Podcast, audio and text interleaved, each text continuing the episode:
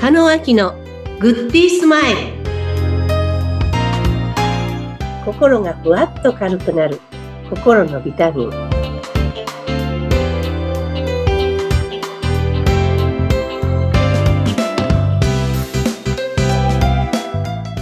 はい皆さんこんにちは加納明ですインタビューを務めます、ズッピーこと、ズシヒデツグです。加納さん、今週もよろしくお願いいたします。はいよろしくお願いいたしますはい。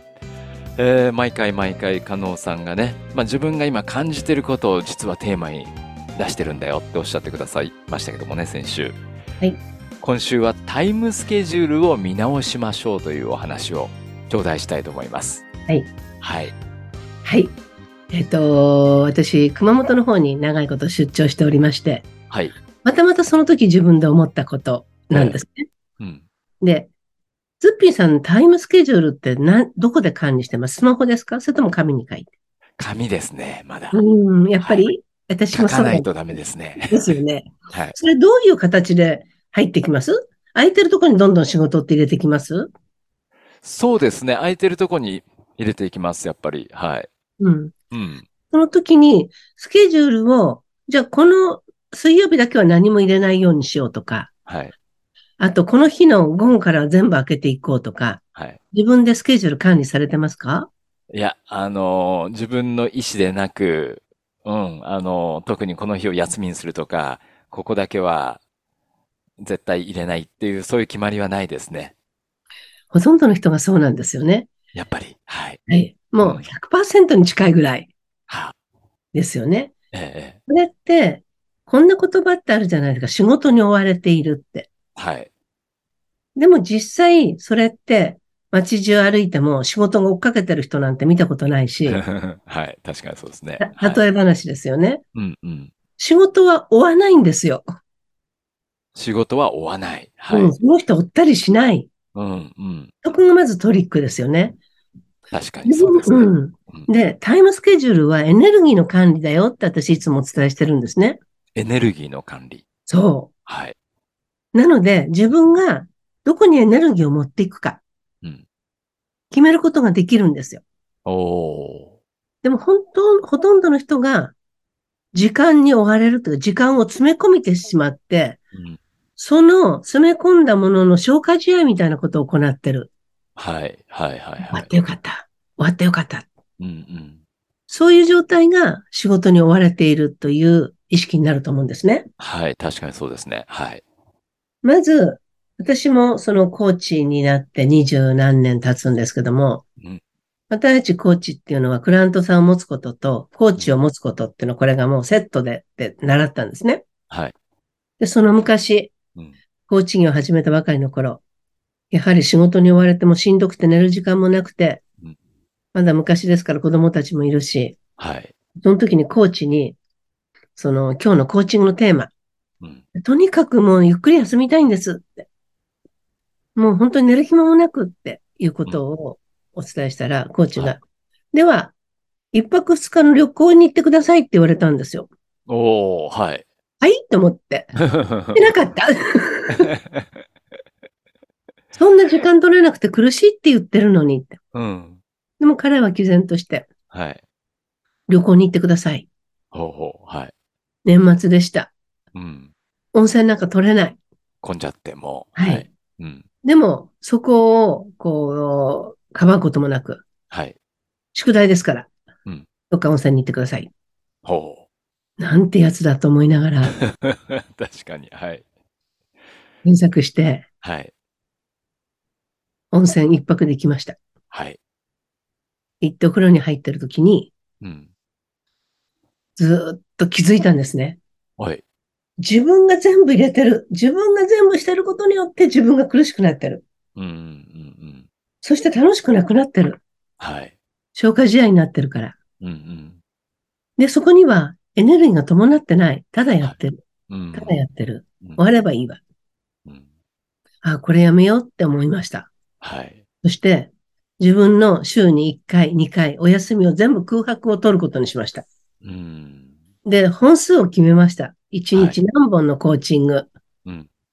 1時間半おきに、うん、うん。というふうに自分が自分の予定を管理するようになったんですね。はい。そうすると、今度それに基づいてうん作業する時間があったりはい。するわけですよね。うんだからパツンパツンに入れないで、ここでちょっと休憩をとって、うんこの夕方からはこの仕事の処理をして、はい。というふうに、自分で自分のスケジュールを管理できるようになったんです。うん。そしたら疲れ方が全然変わってきたんですよね。はい。だからほとんどの人が予定というのはうん、言われたら入れる。空いてるところないかなってまたパンパンに入れてく。うんでも、目の前の人は予定表の手帳の中を覗き込んでるわけではないから、はい。じゃあ一週間後のこの日ですよって言われてもうん、別にいいわけですよね。そうですね。うん。お急ぎですかっていうのは聞く、一応。はい。はい。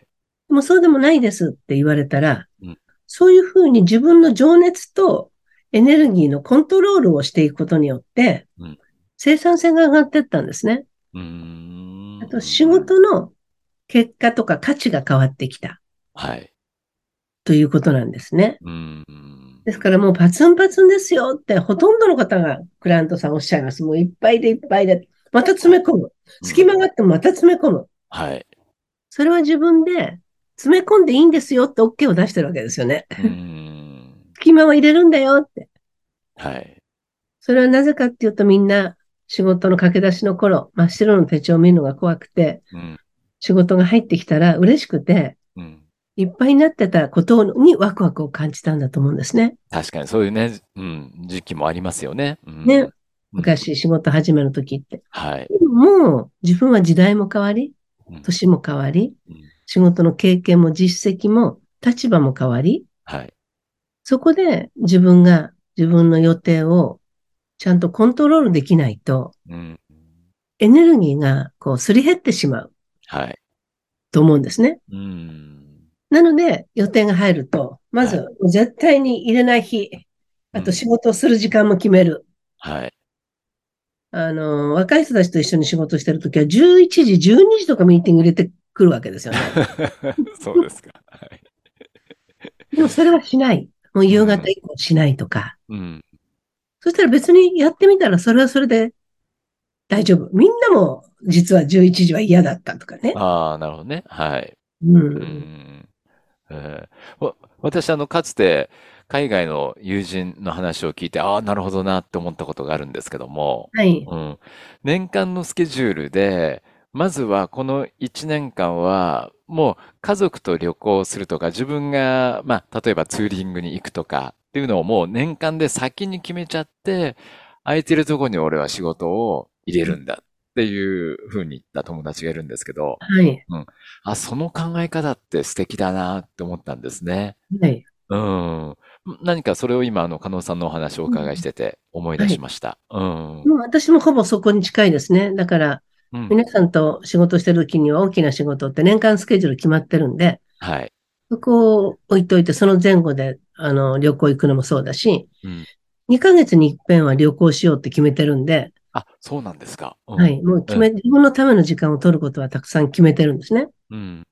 だからその他の、あと、この日、土日は絶対仕事しないとか、はい。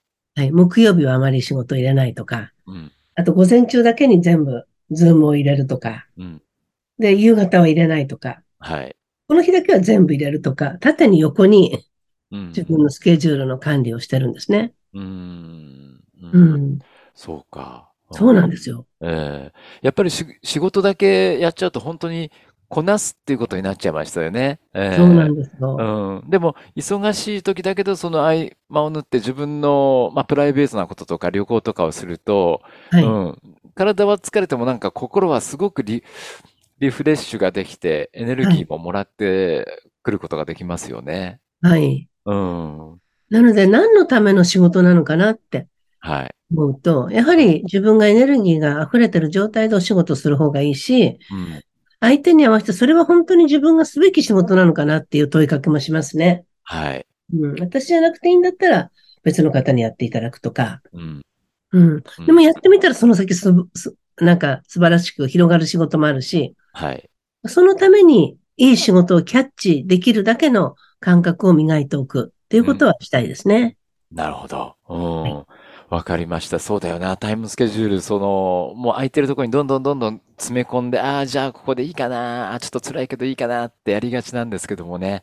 うん、それじゃ何かこう、自分をすり減らすだけなような気もしますよね。はいうん。カノンさん、ちなみに今後どこか出かけられる予定とかもうあるんですか来月、京都ですね。あ、それはもう全然プライベートで。あ、そうです、そうです。いいですね。京都行って何されるんですか美味しいもの食べに行って。 京都広いんで、もう、えっと、さ3ヶ月くらい前に京都行ったんですけど、はいこ。っち方面とか、こっち方面とか、